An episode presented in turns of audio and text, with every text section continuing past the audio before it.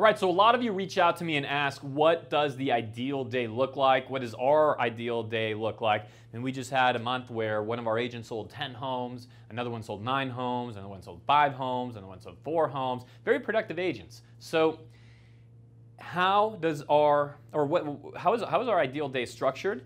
And most importantly, I'm gonna ask you a question. How much um, energy are you putting into practice, into honing in your craft? I'll take you through it. I'm Dan Beer, eXp Realty. If I can help your business in any way beyond this video, you just let me know. Here's what our ideal day looks like.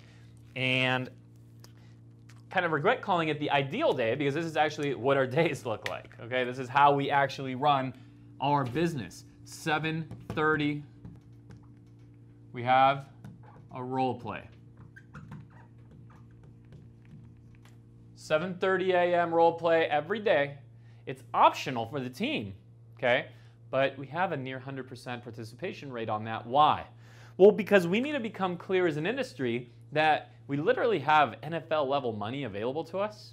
I mean, we can make NFL level money. Yet those guys spend thousands of hours practicing every year to play for 16 hours. Literally, 16 hours of game time every year, yet they practice for thousands. We get listing appointments where we can go out and make 6,000, 10,000, 20,000, 30,000, depends on your depends on your price point and market. On that one shot, it's hard to get the listing appointment.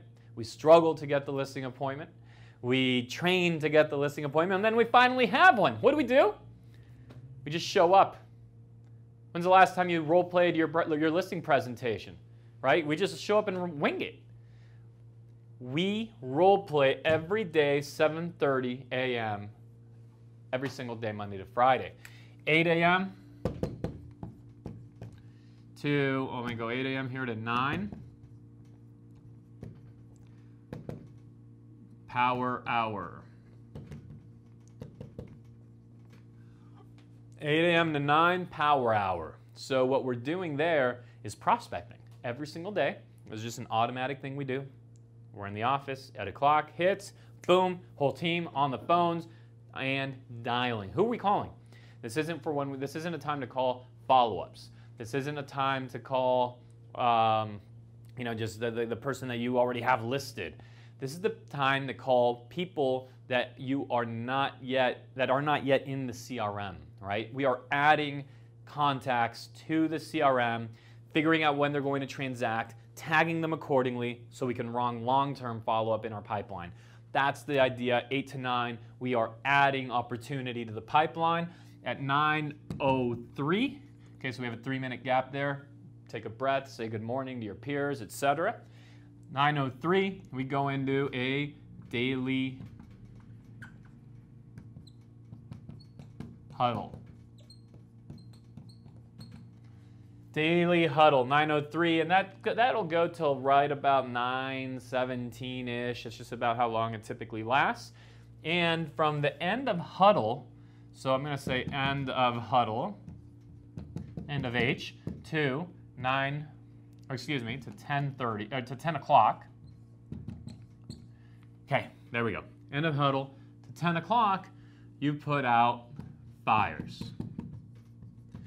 So we know that, you know, they, they woke up, they've been on role play, they've been on power hour, they've been on daily huddle. Our agents, we are only human. We're itching to get on that thing that has to be done, that repair negotiation that has to be, that has to be accomplished um, or executed, that offer that has to be made, that counter offer that has to be sent off or drafted.